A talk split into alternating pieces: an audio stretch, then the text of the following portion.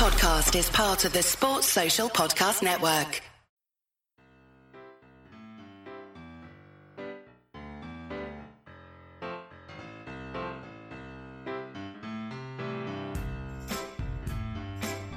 Welcome, everybody. This is a MaulOver Podcast Network slash Long Snapper Podcast Conglomerate Productions Limited production. That was snappy. I'm I'm Adam. I'm here with some familiar voices. I have no doubt. Mark Salin is here. Hello. Hello. Craig Edmonds. Hello. What up? And uh, Patrick Jackson. Now then. And and we have somebody else here. You may know him as the host of the MaulOver podcast. You may know him as a regular on the Long Snapper podcast. It is Mr. Russ Milsom. Hello there. Good evening. Just just to let you know what we're doing. Well, me as the Long Snapper podcast host and Russ as Maul podcast host, we're bringing you an edition of Punching Chat. Now, the only people ripping off this from anybody else are the Long Snapper podcast ripping Maul podcast off here. Uh, but we're going to go out on both podcast networks, and it's Russ's turn to to be in the chair and and host this thing. So why don't you take it from here? Oh, I'm quite looking forward to to this. I'm quite looking forward to hosting, as I'm sure you're looking forward to taking part. I've uh, I've used some of the questions from the four previous episodes of Punching Chat that we've had on MaulOver, which has gone down really well. We've had some amazing uh, feedback, and uh, I know you guys have listened and, and enjoyed. Even Rich, who's not here tonight, thought to put out a, a specific tweet to say how much he was enjoying Punching Chat. So uh, hopefully you guys will will enjoy playing along, and um, yeah, we'll see how it goes. Just in case you didn't know, there's uh, there's five different scoring varieties. Five. That that's one point. Two points. That's three points that one. I know. So that- Stick to your own scoring system, all right? one point, one point, one point, two points, five points. That's a point off. And that's three points off. Oh. So there you go. Um, that's that. I, I started that three points off halfway through. Weirdly, Standards are already slipping, aren't they? I know. Yeah, that it's harder than it looks being the host. God knows, point points off for me. Um, God knows, God knows what's going to happen when I have to actually accumulate some points and, and award them arbitrarily. But uh, but we'll see. As as I've mentioned, uh, I've I've I've used some of the questions that uh, that we've used previously. So those of you that might find them familiar, but obviously the the new voices they're all quite generic. So we'll well we've got entirely different answers for all of them. So enjoy, and if you're uh, if you're ready, then we'll, we'll get cracking. Born ready, mate. Let's do it. Okay, so question one: With sport being cancelled for the foreseeable future, uh, what sport do you hope never comes back, and why? And we'll start with Adam. Oh, okay. Uh, well, I'm going to start by saying that I hope football, as in the round ball, soccer, whatever you want to call it, that that never comes back. Now, obviously, cancelling the season has a lot of appeal with people. Now, Liverpool not winning the title, that would go down well. You know, Tottenham could void everything that's happened, get Pochettino back. You know, Mourinho wouldn't have even happened. That would be great. You know, have have have that man back in charge.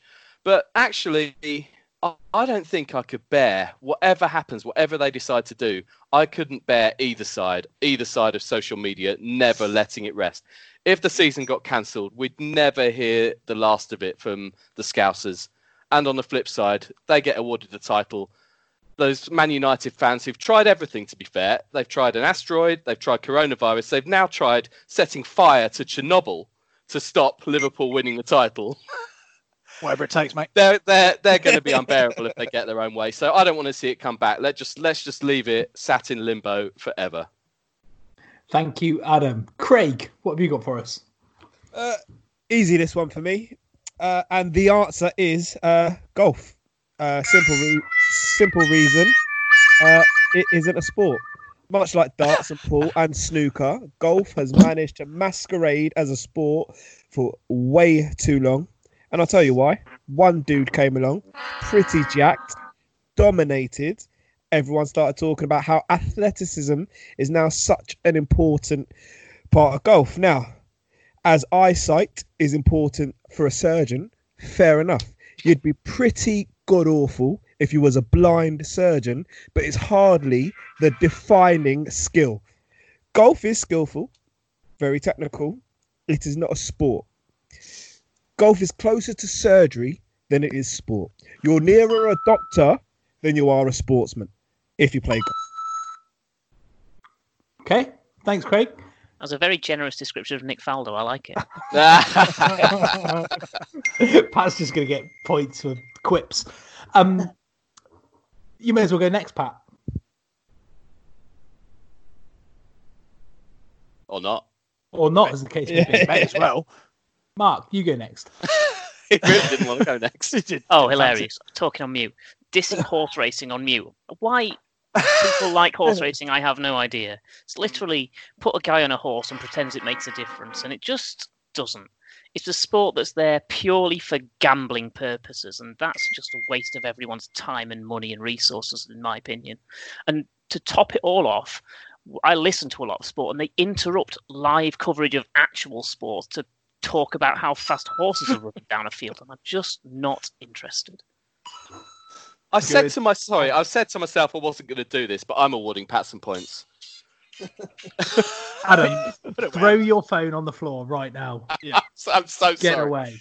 I'm, just- Uh, I'm so so sorry. Mark, round us off. So, Pat's right in that uh, horses in sport are shit, but he doesn't take it far enough because at least with horse racing there is an element of speed and an element of, you know, having to get somewhere fast. In three-day eventing, um, now th- this is a sport where a it's like the person doing the sport, from what I can tell, doesn't have to have any discernible talent whatsoever because it's all down to how well the horse does in order for how well they do it.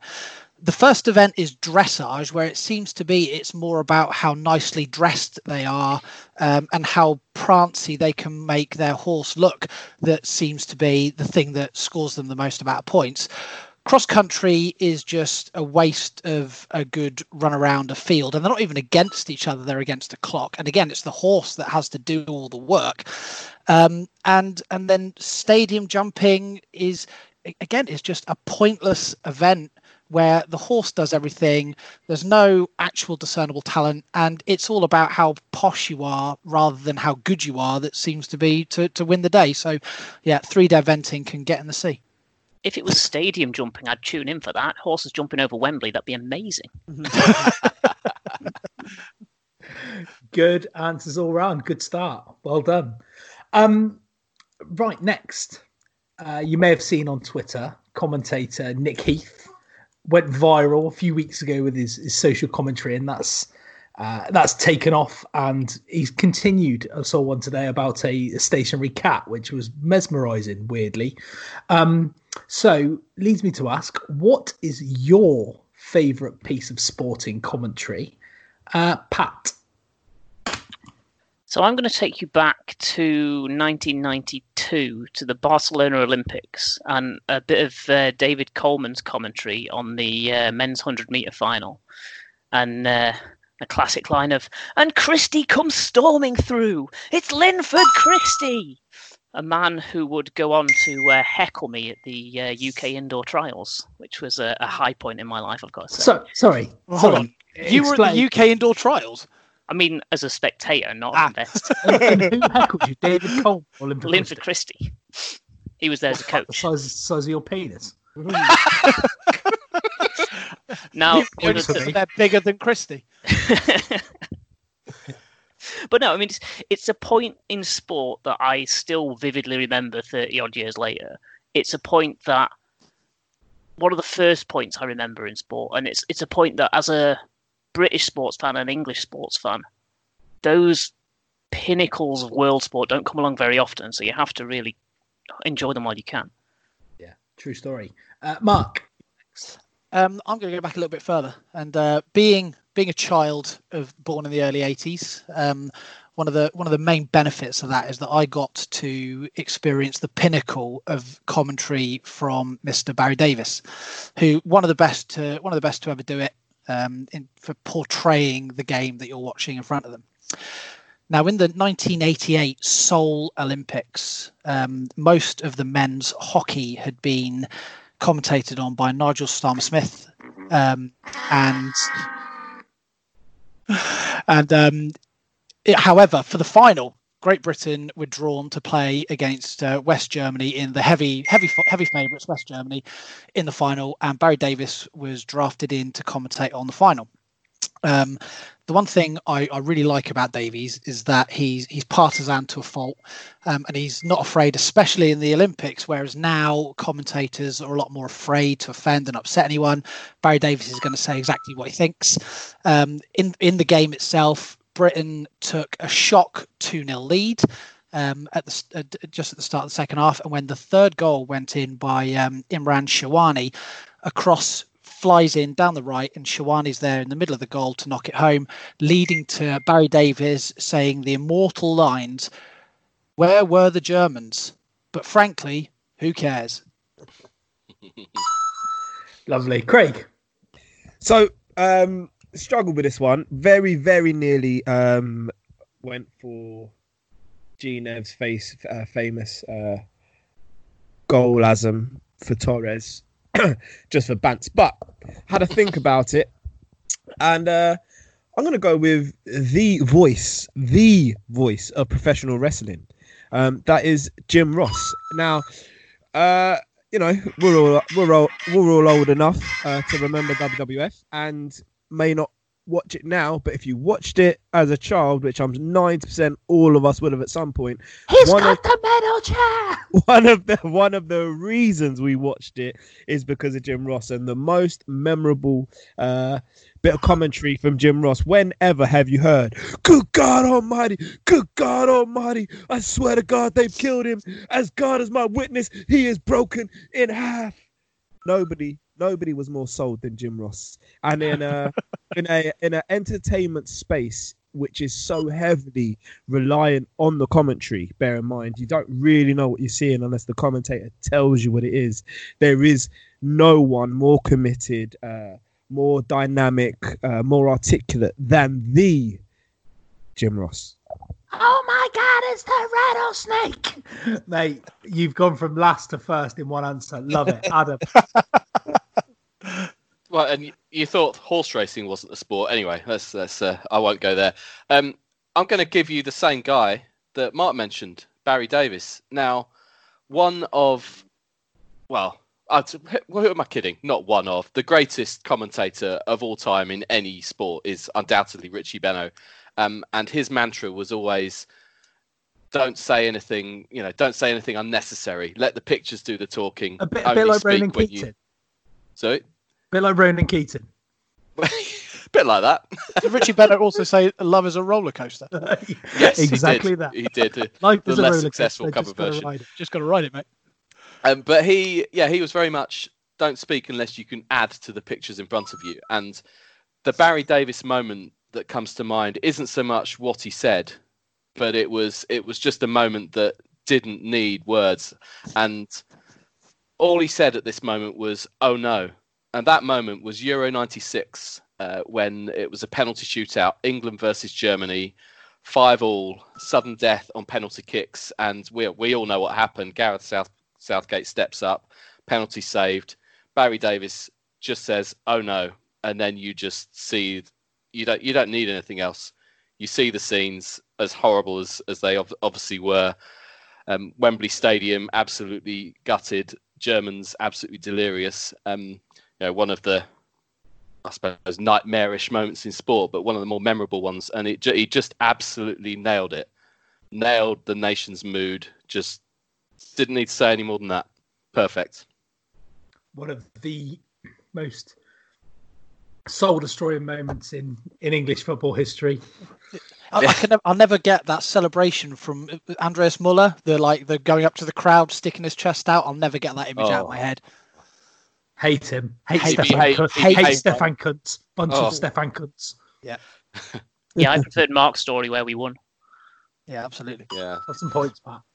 Um, okay, question uh, question three, and this is a good one. This is one of my favourites from from the previous punching chats, which is uh, given that we're all uh, still isolated for God knows how long. Apparently, another three weeks is is upcoming. Um, I want you to come up with a sport that can be played in your own home or a game. Uh, explain the rules briefly and uh, and what's involved. And Craig, I want you to go first. So, uh, much like golf, this is a game, certainly not sport. No athleticism needed. Um, so, since the, uh, since Know your the- know your host, Craig.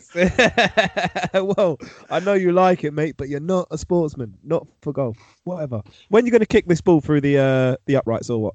No, we've got to talk about that. Fine. Um, so since since the dawn of time, women were bestowed with one particular piece of information, information that is sacred to them, information guarded more closely than Mo- Morpheus does access codes. That's right.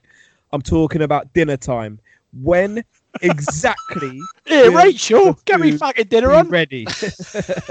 there's, there's, there's, there's, there's a mark from like the Midlands. Where was that? Um, anyway, so, so no matter what, women seem to refuse to share the information regarding when your dinner will be served. On that premise, here's a little bit of fun for you and the rest of the family, maybe not for mum.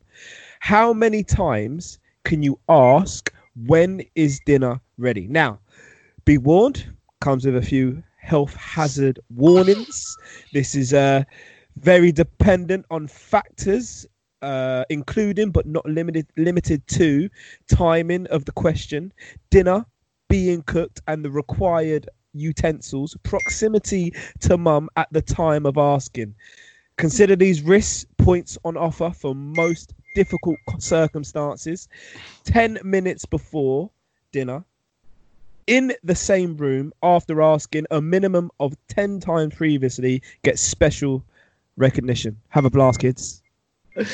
Like, I like that. That's great very answer, funny. Well played.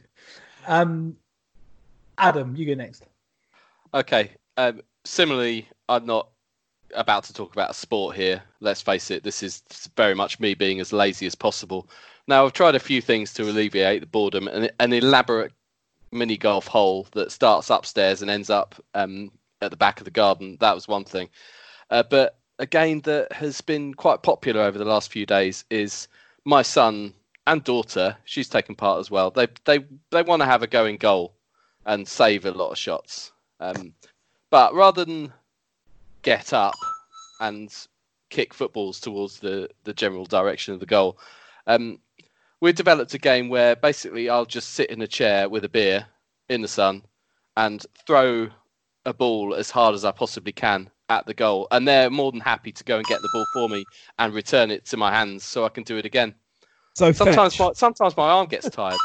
Uh, that that's that's excellent. As long as you're not wearing those Jesusly god awful sandals that you had on during that cricket video you put on the other night.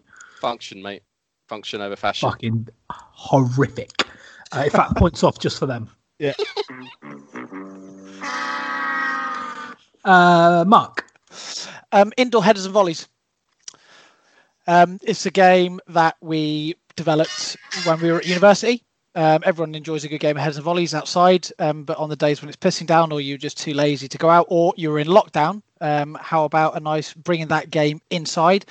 The good, the good thing about headers and volleys, especially when we played, is that you can play with with grown men in a living room. The rules very much are your sofa is the goal. Um, you're not allowed to move any of the anything else around your living room. That has to stay, and if it gets smashed, so be it. That's part of the game.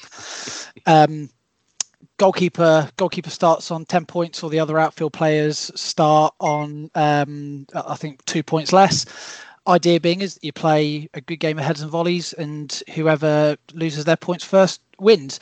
We uh, when we played this at university we had two trophies. One was the uh, bobby moore goblet of champions which was essentially just a vase from ikea with an old panini sticker stuck on it.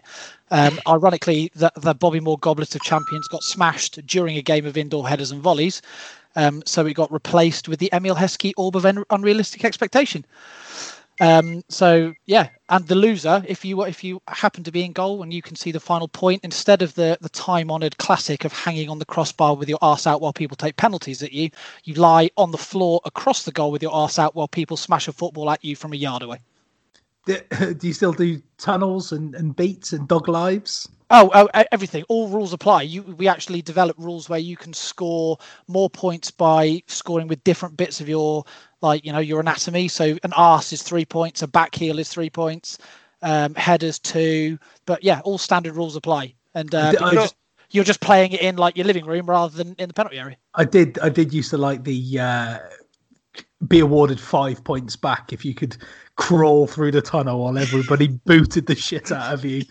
Um, Yeah, classics. No, so- and absolute, all- classics. all those rules in. And what was great about it was the the standard fun bit of when you're the keeper chucking the ball out at an unsuspecting defender so it hits them and rolls off the side of the goal. Well when you're in a living room you they're much closer to you so that's far easier to do. And what that results in is the keeper foeing throwing the ball at the defenders as they all jump in the air to try and avoid it smashing them in the legs.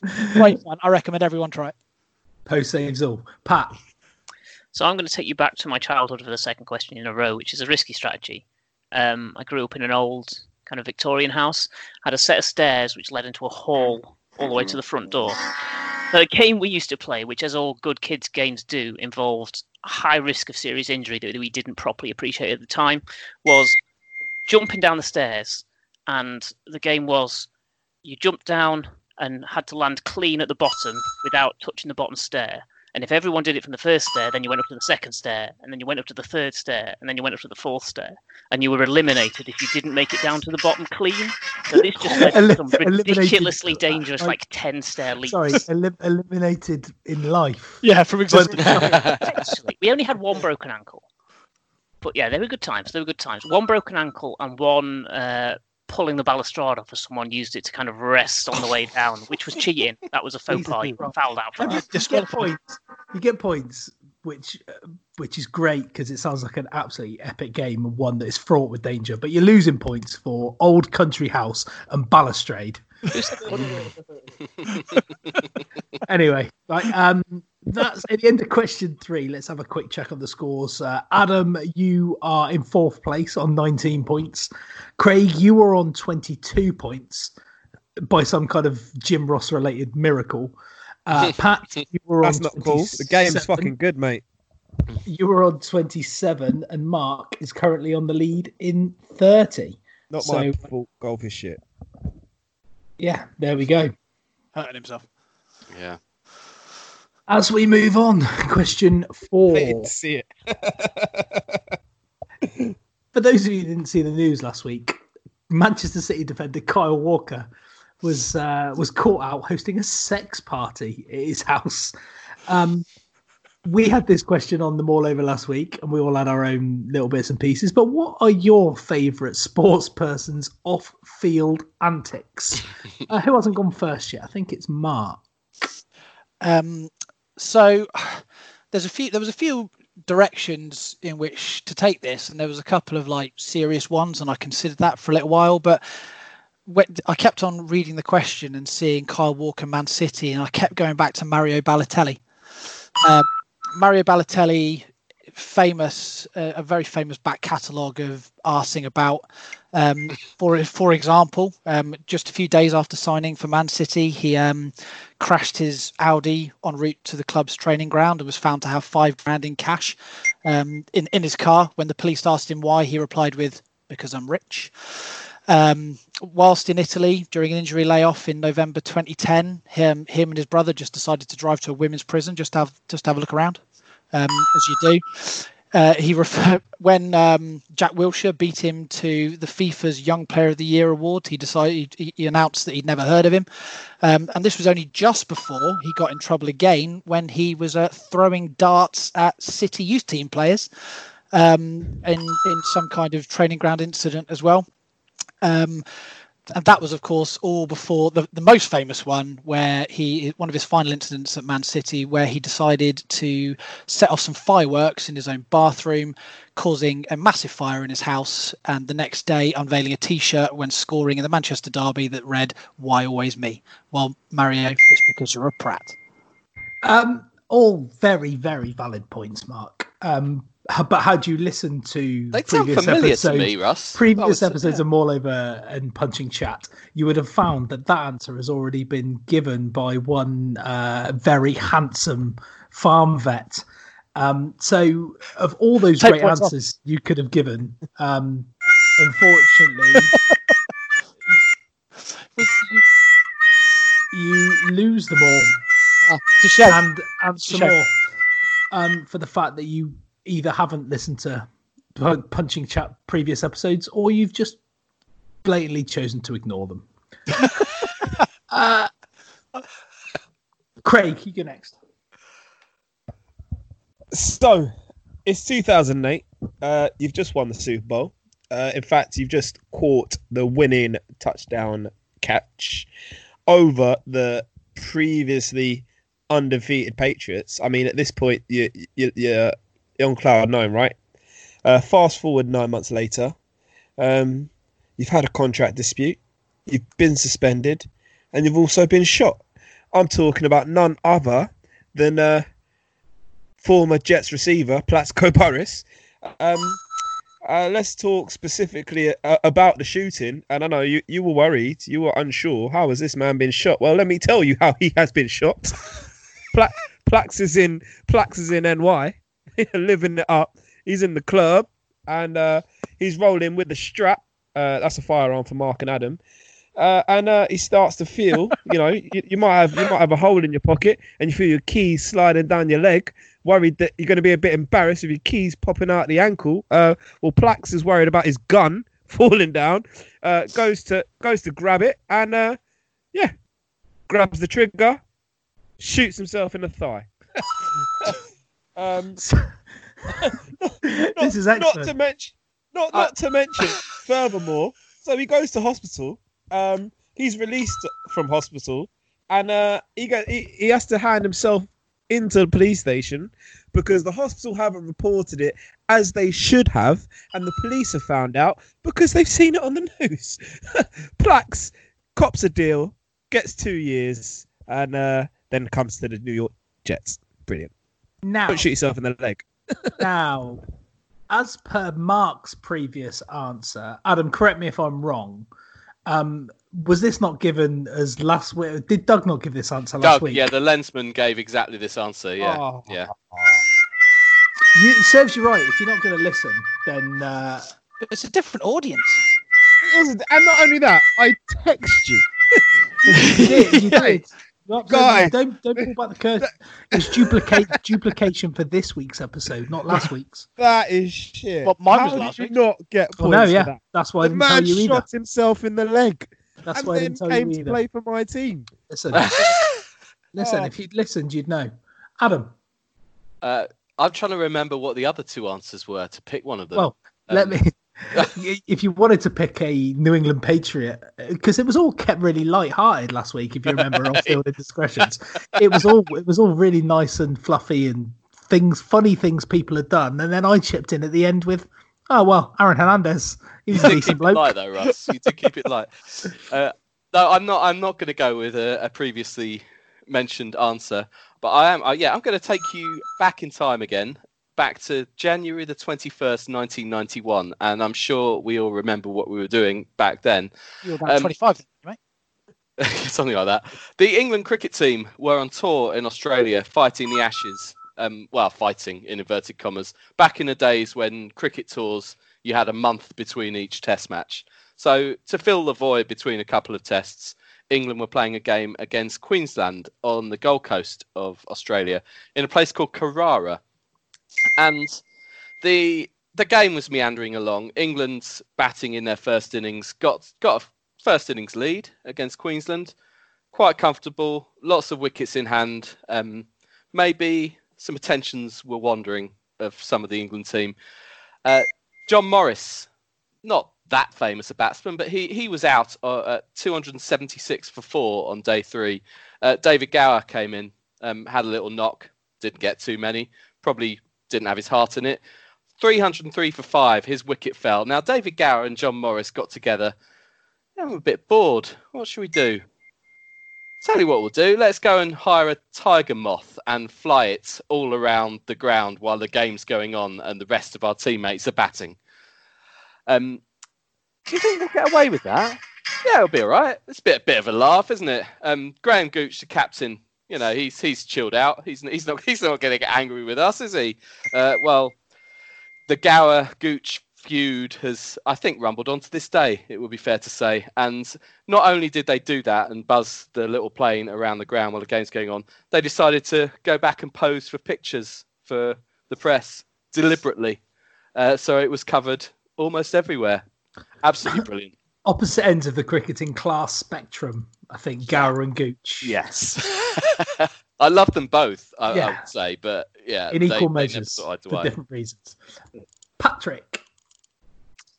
Yeah, so I toyed with following your Aaron Hernandez routes and going maybe Michael Vick, maybe OJ Simpson, but I thought it's hard to wring a bit of not the humour out of those. So um, I'll go for a Sheffield United goalkeeping legend, Paddy Kenny. It's not Uh, hard to get laughs out of Aaron Hernandez, mate, believe me. If, if anyone could do it, you can. Yeah, he's very ticklish. Um, so Paddy Kenny was on a night out with uh, friends and family. You wouldn't think this could end in too much drama, just a curry place in Sheffield. He ended up in a fight in the car park of the curry place, where one of his friends who he was having the meal with bit off his eyebrow, which led to some amazing photos in the paper for the next week. Great answer. That's amazing. Imagine having your eyebrow bitten off by like your brother-in-law or something. It took a lot to make that face like worse, but they did. Yeah, absolutely, absolutely. Okay, um, question six, uh, question five, and this one's a quickie. Um, so I don't want too much uh, information. I just want a name and a very, very brief uh, reason why. And it's who do you wish you were in isolation with? One name and one name only. Pat. Well, I went for veteran commentator Andrew Cotter, a man who has a wonderful accent. He genuinely seems like a very lovely person. He commentates on an absolute myriad of sports, so much like me, he has very varied sporting interests, which means we'd have a lot to talk about. And also, he has two adorable Labradors, which would take the number of dogs up in my house by two, so that's great. Craig.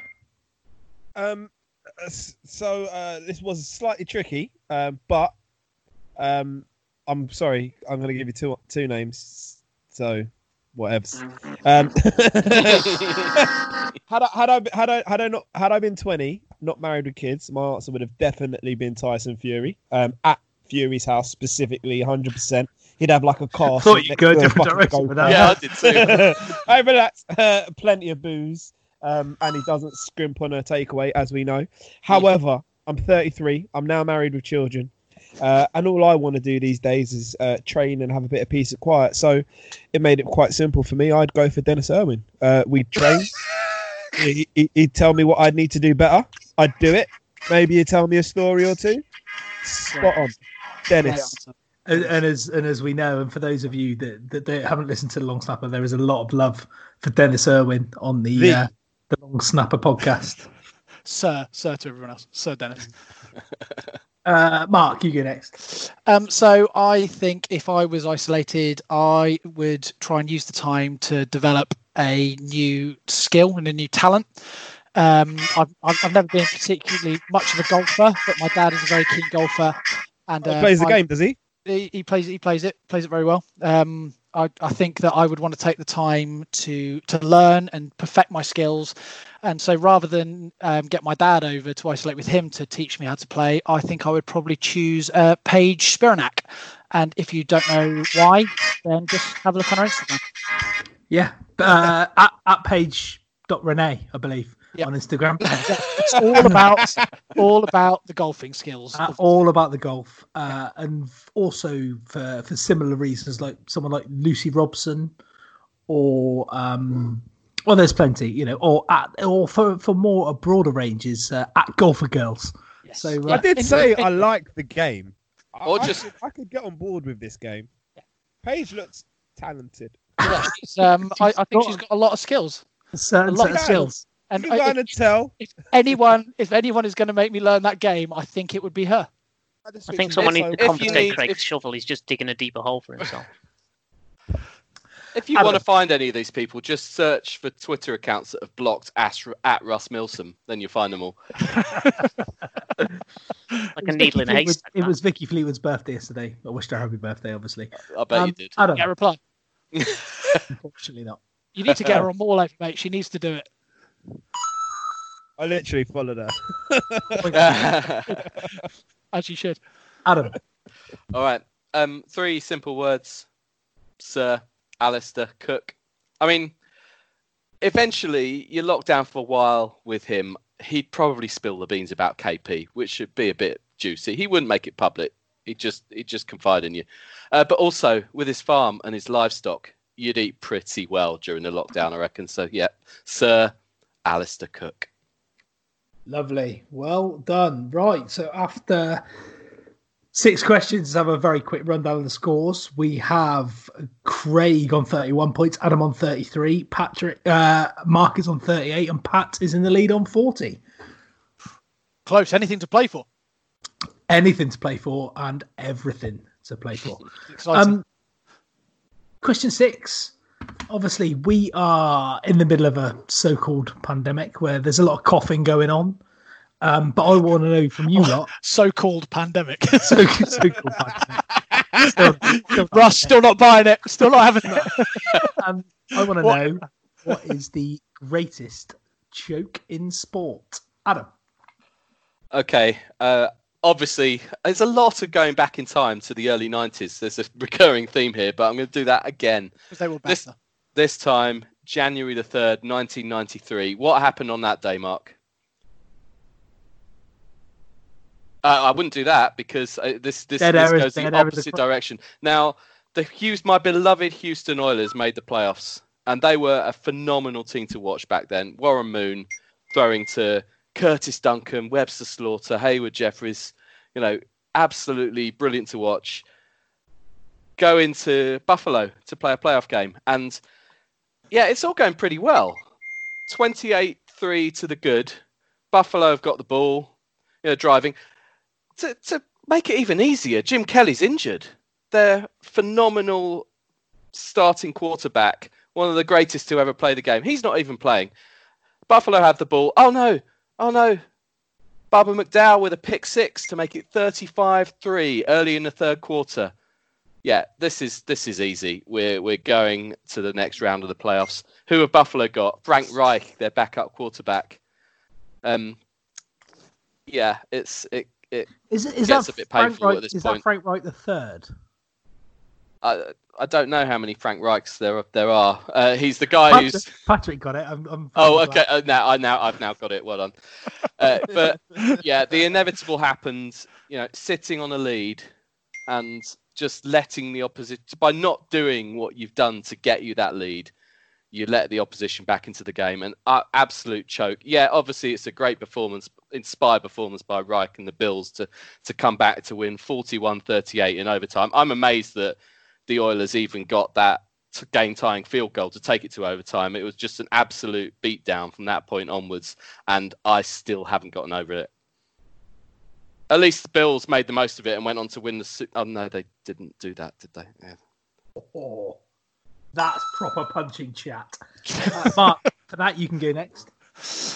Um, I I'm slightly worried now that I'm, any more of my answers are going to have been used on MaulOver at some stage. Um, so I, but do you know what? I'm going to plough one anyway.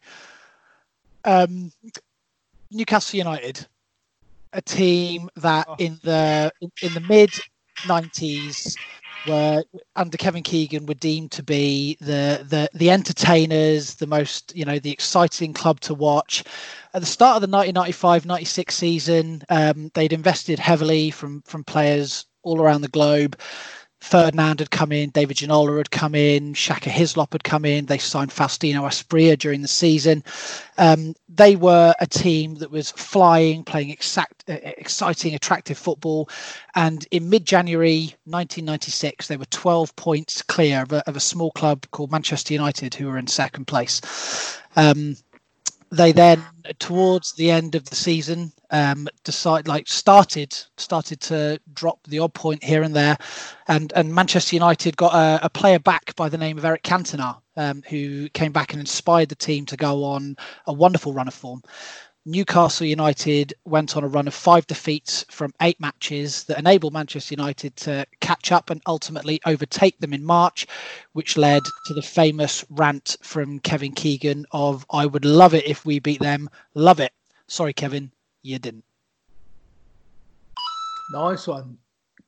Craig.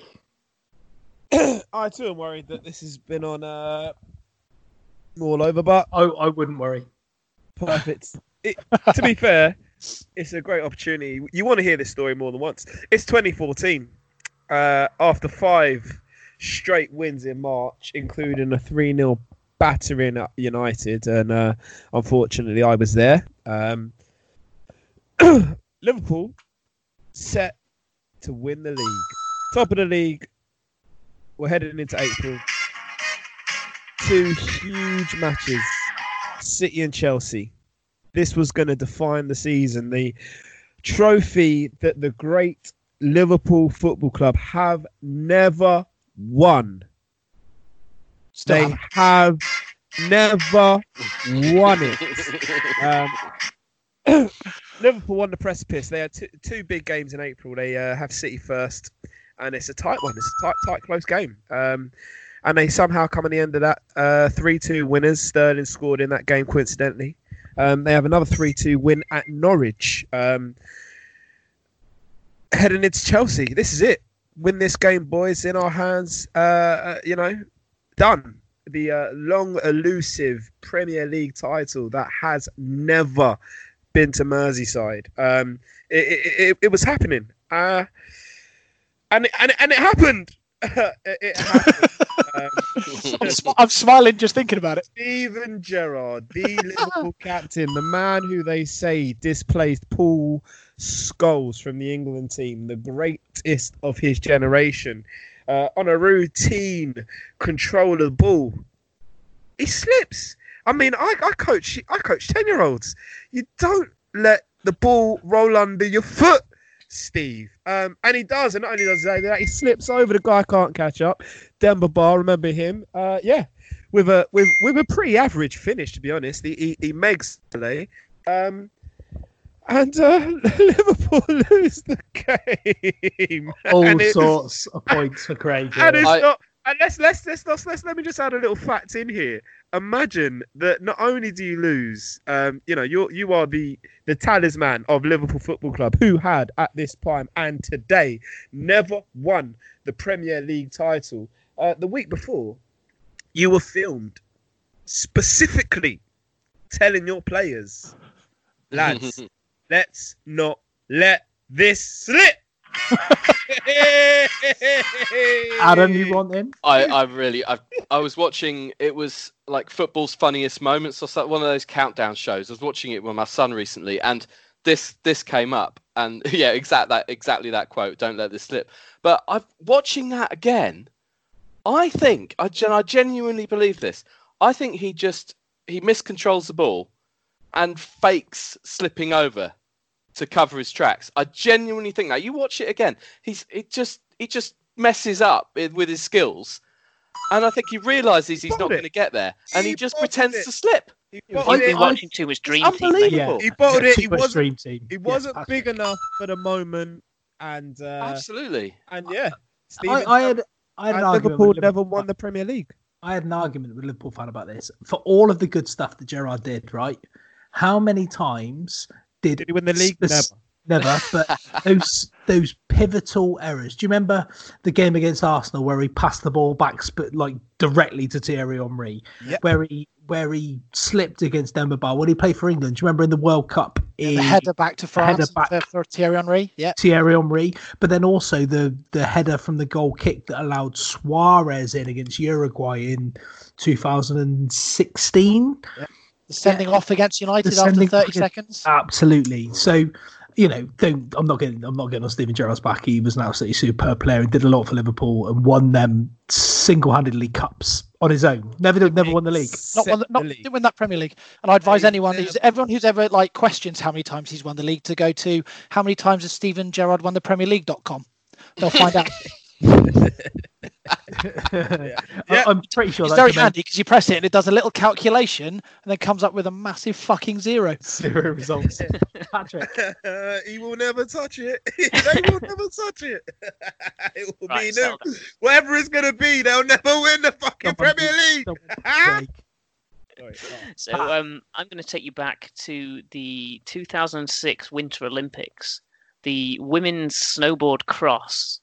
Uh, Lindsay Jacobellis came in as hot favourite and uh, Not a place One I thought we'd go. through in the qualifying simply and easily. Uh, coming into the final race, four of them set off.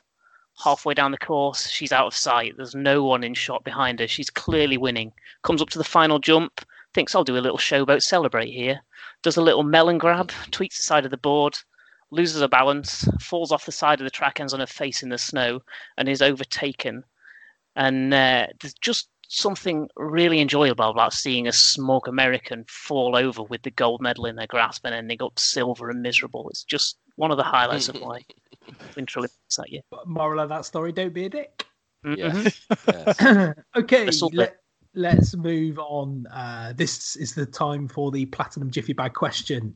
The one where in my jiffy bag I have an answer, and there will be some bonus points should anybody have the same answer as I do.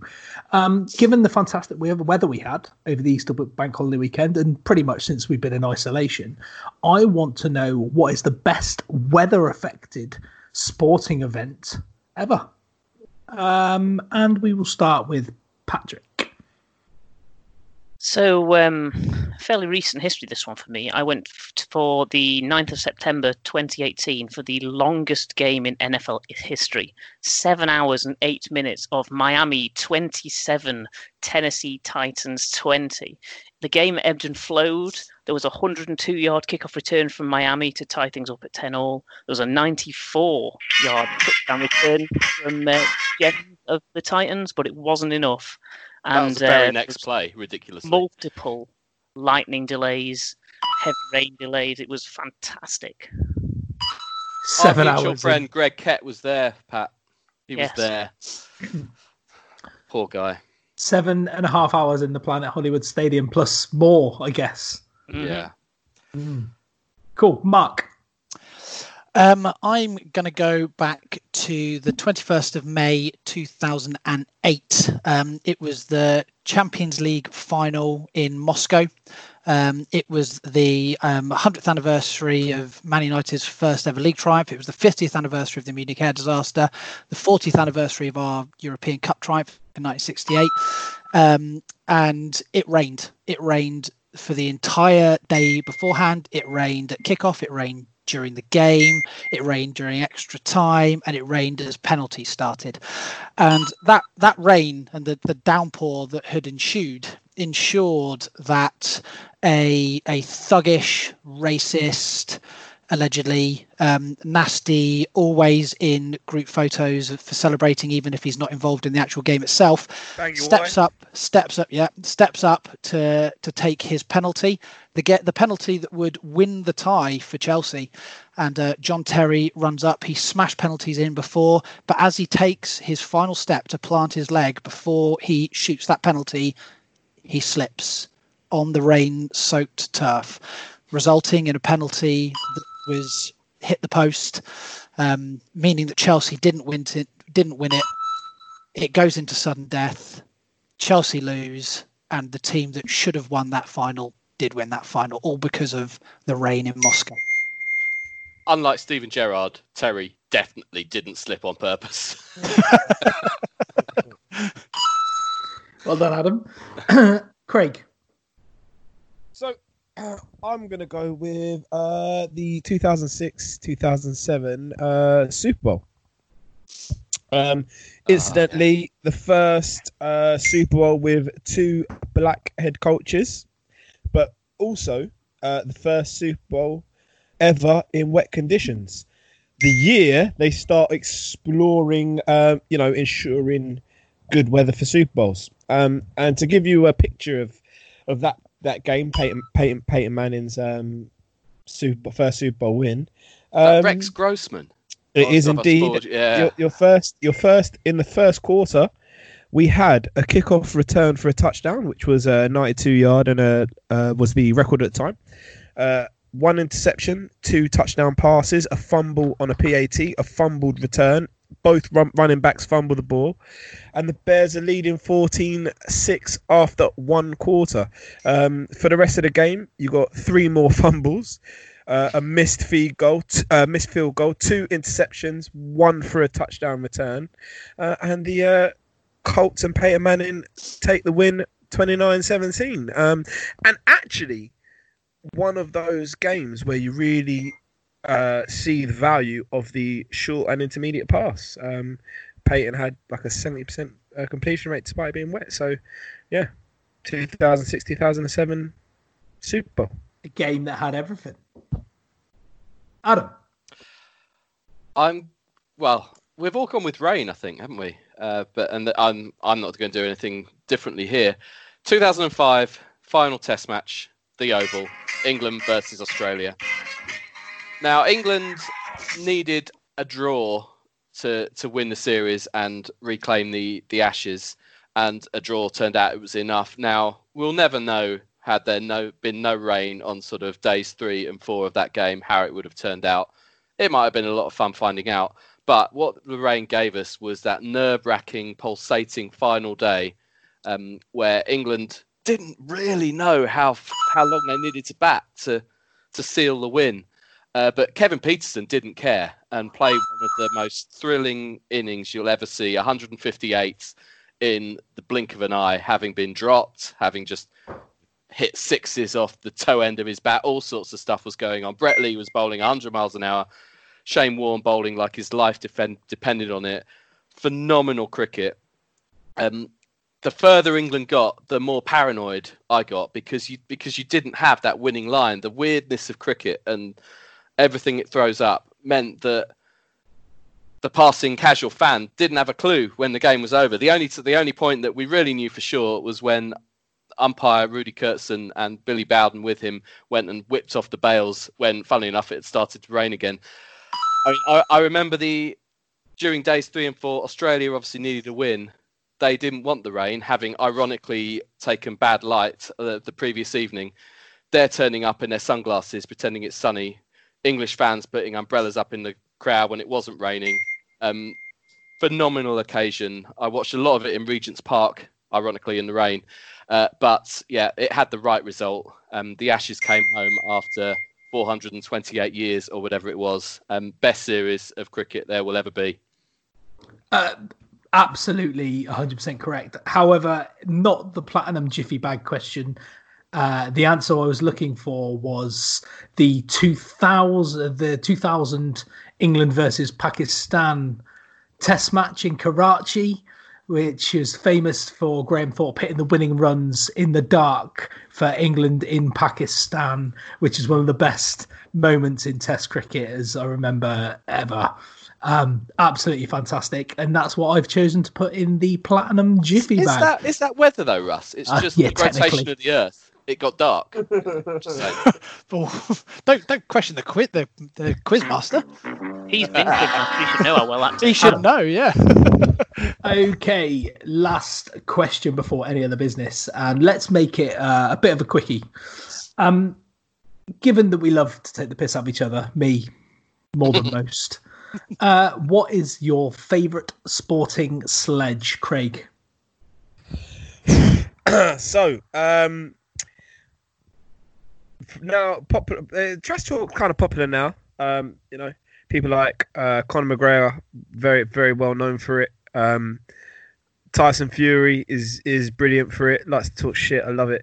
Um, but these guys are amateurs. Uh, uh, merely hold can barely hold a candle to the originator.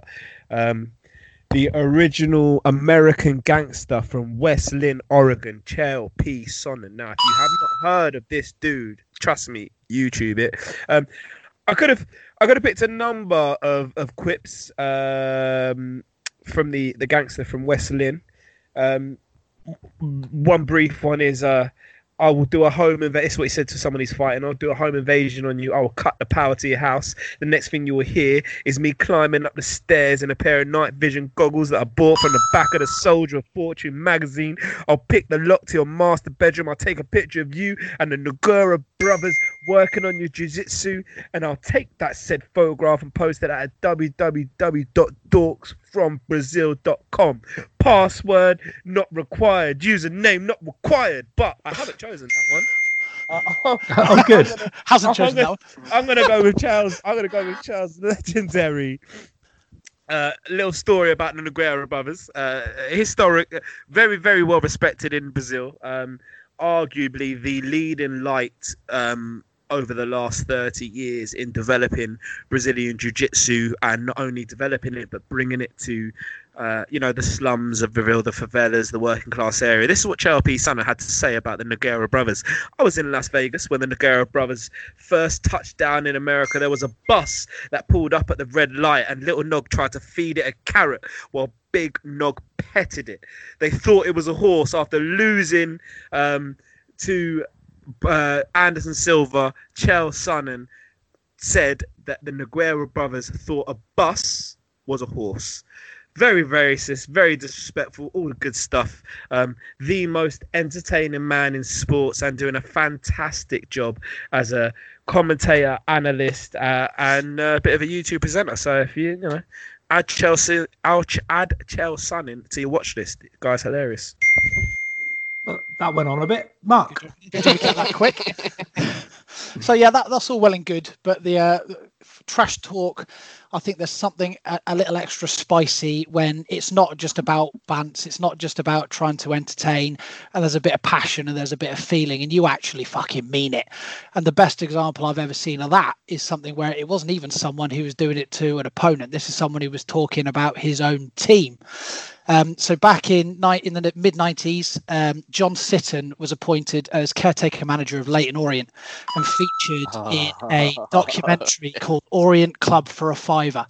Um, during in, in 1995, his team were one 0 down to Blackpool at home, and uh, he goes into the dressing room at half time. Um, and he turns to one of his team and sacks them on the spot.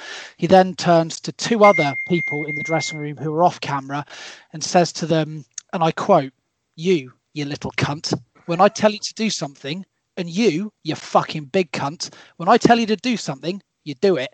And if you come back at me, well, we'll have a fucking right sort out in here. And you can pair up if you like, and you can bring, you can fucking pick someone else to help you, and you can bring your fucking dinner. By the time I finish with you, you'll fucking need it. Incredible. One of the best speeches. Uh, if, I mean, if you've not seen it, just search John Sitton YouTube and you will find it very, very quickly.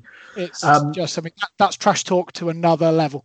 Absolutely. Mark, well played. That's decent punching chat. Adam.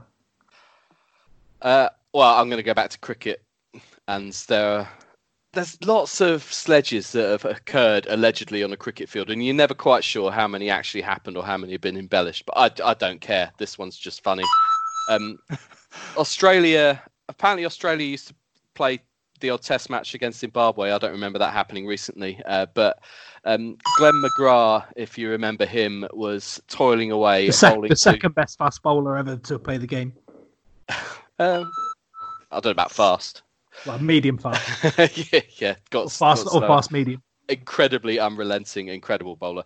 Uh, but he was struggling one day bowling to a portly South, uh, portly uh, Zimbabwean batsman called Eddo Brandes, um, and lost the plot, shall we say? Did old Glenn, which was known from time to time, uh, just politely asked Eddo, "Eddo, mate, why are you so fat?" Eddo Brandes' reply, That's Oh, accent related. every because every time I fuck your wife, she gives me a biscuit. My dad said I should use that one. Had a word with him about it. The old ones are the best, apparently. They are. Patrick. I'm going to take you back to our first uh, five-a-side works league title. We were playing the reigning champions Los Yeesh. Galacticos, who were a collection of the best players on site and a bunch of pricks, as you can tell by their name, when it was supposed to be a departmental tournament. Um, that year, we had a really good French student. He popped in his hat trick about two minutes before half time, and one of their players went, Come on, lads, they've only got one player. He tried to take me on straight up from that kickoff. I tackled him, passed to my mate Alex, who smashed it in the top corner with his left foot from just inside their half. And standing next to that guy, I went, Nice finish, Alex. Not bad for a team with only one player. He turned to me and went, Well, you're the worst fucking player I've ever seen. And I said, Sorry, mate, can't hear you from that deep in my pocket. 30 seconds after the next kickoff from that goal, he Roy keened me up in the air and was sent off. So I literally sledged him out of the game. Nice. Yeah, well played. You, you've given your own your own little sledge. I'm going to give you maximum points for that, Pat. Um, Love that. but with with respect, uh, I can imagine you being one of the worst players I've ever seen. Um, and that's punching chat. and I'll give myself some points. Um, okay, as we head into any other business, we currently have Adam who's on 60 points, Patrick is on 62, and Mark and Craig are tied for the lead on 68. So it's all to play for in any other business. Uh, and we'll start, because I've been so mean, we'll start with Pat. It's very kind of you. I, I want to talk about NFL Game Pass because they made it free near the start of the pandemic. And I don't know whether it was to do with that, whether it was just to do with the fact it was the off season, but it was a very nice piece of timing. Um, I've subsequently watched all of the Jags games in 40 to try and cheer myself up, which didn't work because all of our wins last season were fluky and fairly crap. So I thought, what was the happiest time last season? It was about three quarters of the way through the Super Bowl before I got too drunk to sit up straight in my chair properly. So I rewatched all of the games in 40 of all of the playoff games. And then I found this um, coach's cam where you see every play from two different angles, and it's really helped my um, understanding of the game watching those back. So I've watched a lot of Game Pass. The problem with it is, I, I worry that the NFL are a little bit like a drugs dealer who've just given me this little, little, little bit of heroin just to try for free. I might really like it, and then suddenly I'm going to have to start paying for it next season, and I'm going to pay and pay because I'm hooked. They've got me. Yeah. Yeah. Adam, go next. Uh, I mean, it's refreshing actually that Pat came up with a non-coronavirus related any other business, and I'm I'm sort of well, no, I'm not gonna I'm not gonna do that. But there's there's all sorts of stuff going on with it, um, but a couple of like the mundane, ridiculous things really starting to annoy me that I've picked up on. And once you notice it, you can't you can't get out of your head. If you recall it towards the start, uh, Boris Johnson, every other world leader, when we had nothing else of any use to say, just wash your hands for 20 seconds. Wash your hands for 20 seconds. And then there's sing happy birthday while you wash your hands. And like since then, every singer or band or classical composer or flautist or any, anybody with any sort of musicality has come up with a, their own tune for 20 seconds. We don't need any more.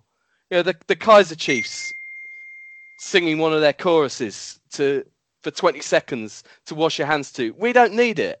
We know how to wash our hands. We don't need any more of that. We don't need a baked potato song to get us through this or any any other nonsense like that. Just give people the credit for the intelligence that only some of us have. Although, Um, if, although if you haven't seen the Jamie Mackey video, that is well worth digging out, and it is superb. Him in a little outfit dancing around um, while washing his hands. It's it's outstanding. Oh, you were you were talking, Mark. You can go next. Um, so I'm also going to talk about coronavirus, but in a in a slightly different way. Um, I, there's a huge amount of people around the country who've obviously had to change the way that they work and um, are required to be out the office to stop the spread, which is a really sensible and an inevitable thing to do. And hopefully, as we've mentioned before, it will change a lot of the way that Britain and the world functions as as staff and how companies hopefully will learn to trust their employees more to work from home because they've remained just as productive at home as they have been um, whilst in the office. The one thing that did baffle me though about it all was how um, during the time when funds are stretched for everyone, NHS staff aren't getting paid enough. um, key workers are struggling to to get kit um, in hospitals and and wherever they may be working, so that they can remain safe and their patients can remain safe. MPs decided it was a sensible decision that they were going to be granted ten grand each in order to set themselves up working from home. Now, I don't know about you, but I think most of us have probably got a connection to the internet. I dare say a lot of MPs have already got a laptop. Um, and I can I can tell you that setting up a VPN connection doesn't cost a huge amount of money either. But if they haven't got a laptop, we'll give them the benefit of the doubt. Then you know maybe they're looking at about six hundred quid, a grand if they want a really really good one what they're doing with the other nine thousand pounds each in order to be able to work from home in a time when there is not enough money to be able to provide nurses with fucking face masks is an absolute joke. It says everything you need to know about the members of parliament. Sort that shit. Sort that shit. Well done, Mark. Great answer. Craig. Uh, uh, yeah, my, mine is uh, nowhere near as righteous, but way more funny. So it's all good. Um, I'm, gonna, I'm, gonna, I'm gonna talk about. Bring it back, Um, Craig. Come on. I'm going to talk about WhatsApp groups. Uh, WhatsApp's a brilliant tool, right? It's cool, good way of sharing information. We can all link up. Doesn't matter where around the world you are. It's perfect, perfect, perfect. Um, guys, no, there, there, there is a etiquette uh, associated with WhatsApp groups, bloods. Especially if it's not your friends. You're in a group. I happen to I live in a apartment block, right? We have a WhatsApp group for the apartment. Shit like uh, somebody tell maintenance the a, a fire exit's kind of blocked, or Craig, have you pissed in the lift again? they keep telling me I can't do it, mate. I I, I don't like to conform. Um, What you literally can't do it. You get all keyed up and it Stage just doesn't fright. come. it, it, He can shit in it, no problem. It drags on the floor, and I don't like half the burn. Um, so, uh, so, so yeah, That, we're that a was a group. joke about how big his penis was. Yeah, I know. Right. I'm joking. It's tiny. Um, so, so, so, so we've got one for the for the for the flats, right? Um, you know, general cordial, no problem. A little bit, of, hey, uh, even even how you doing? How you doing is fine. I don't mind a little bit of that banter. Maybe there's something funny outside. Take a picture, put in the group. No problem, guys. There's got to be like a maybe ten me- message maximum a day. However, we've got one person who uses the group as though it's her personal number one friendship group, who tells us all the shit she's doing. Oh, I'm up at 2 a.m., guys. Mental, gonna have an all nighter. No one gives a fuck, Brenda. Literally, nobody cares. Stop telling us that you can smell weed out of your window. Either knock on a door or shut, or get high and go to bed. Either way, stop sharing it with the group. Now, obviously, you guys have just spoken about Corona. Poor Brenda's probably. She's probably elderly. I haven't got a clue. Couldn't care less. She sent. Uh, uh, this is at ones, twos in the morning. Sent us her previous hour and a half's activities, which included dancing, listening to music, and cooking. Ooh, you're crazy, Brenda. Um, somebody later had had enough. Is this the same like- Brenda that you had to that you had to fire from work because she didn't do any she didn't do any um I was work when wondering she was that. like, Yeah. no, that, that was the hypothetical Brenda. This is actually Brenda. Okay. you should hope, I see hope she doesn't listen. life imitating art, art imitating life. Anyway, Is she a um, rugby fan? so she spent a number of hours. She sounds like a rugby player. all bullshit she's been doing. Uh, somebody was like, you know what? This is enough. This is too much. You're chatting shit. I'm out. Left the group. Obviously, that's drama in it. That's hilarious. that is, yeah, there's always a chat about that. brilliant. Yeah, we yeah leaving the group. Never leave the group, uh, especially if you've got to talk about leaving the group. Just go anyway. So she did, and that's cool. Brenda's a dick. Anyway, Brenda's next message is, "Wow, want to leave a group? We're talking. She's left the group because you're chatting shit. Wish my daughter could do that. She's on the front line helping people I don't know from one day to the next if she's alive and if she wouldn't be able to hold her. What, Brenda? What are you talking about? what? When nobody gives a fuck about your. Okay, cool. Your daughter may well be helping us in the coronavirus. She may even work for the NHS. That's all great, but this is nothing to do with that. How have you got from your chatting shit in a group with not your friends to oh I'm all alone because my daughter's work for the NHS? I mean, if there ever was a reach, Too much information. Just Oh, give it up, Brenda. Go to- every go every to bed, generic Brenda. WhatsApp group's got a Brenda. Yeah. Go to bed, Brenda. Fucking hell. Right. That's it. That's punching chat, ladies and gentlemen. Uh, the scores at the end of the, the game are as follows Adam, 69 points in fourth place, unfortunately. T- dinner for two, 69 points. Um, in second in second place on 70 points was Patrick. Well played, Pat. Uh, in third with 78 is Craig, and the winner of Punching Chat is Mark on 80 points. Congratulations. Um, Mark and Craig, you will now have 22 seconds to defend something of which I am going to uh, give you immediately. Um, as you finished second, Craig, you get the chance to go first or second in the defend the undefendable. I'll go second, mate. You'll go second. Okay, so Mark, you have 22 seconds to defend.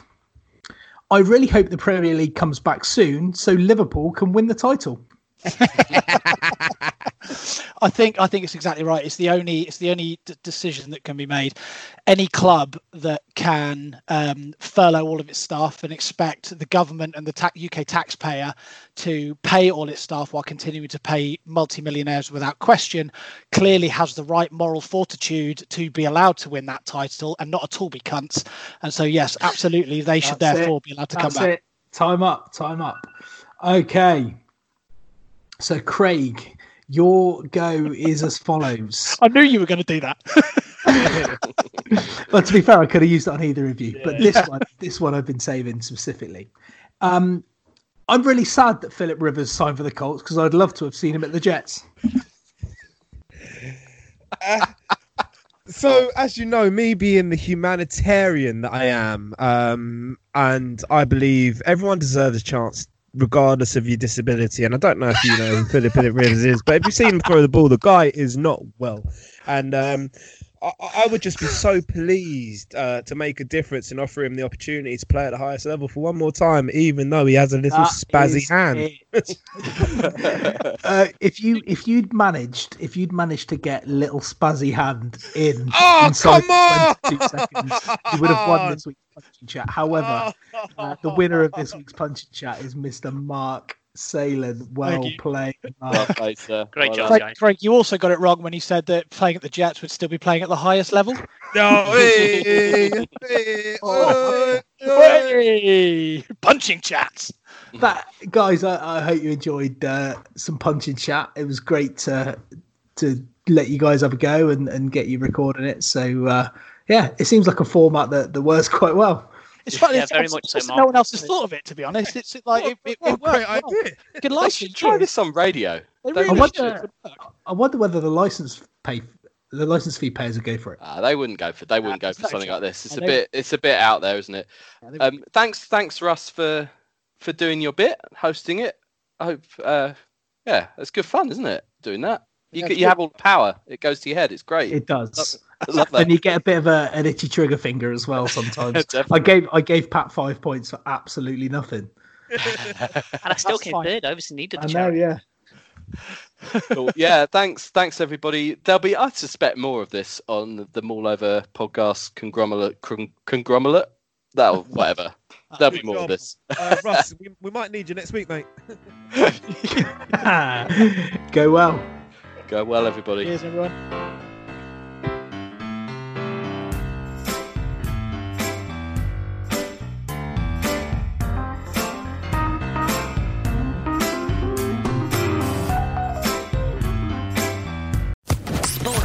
Podcast Network.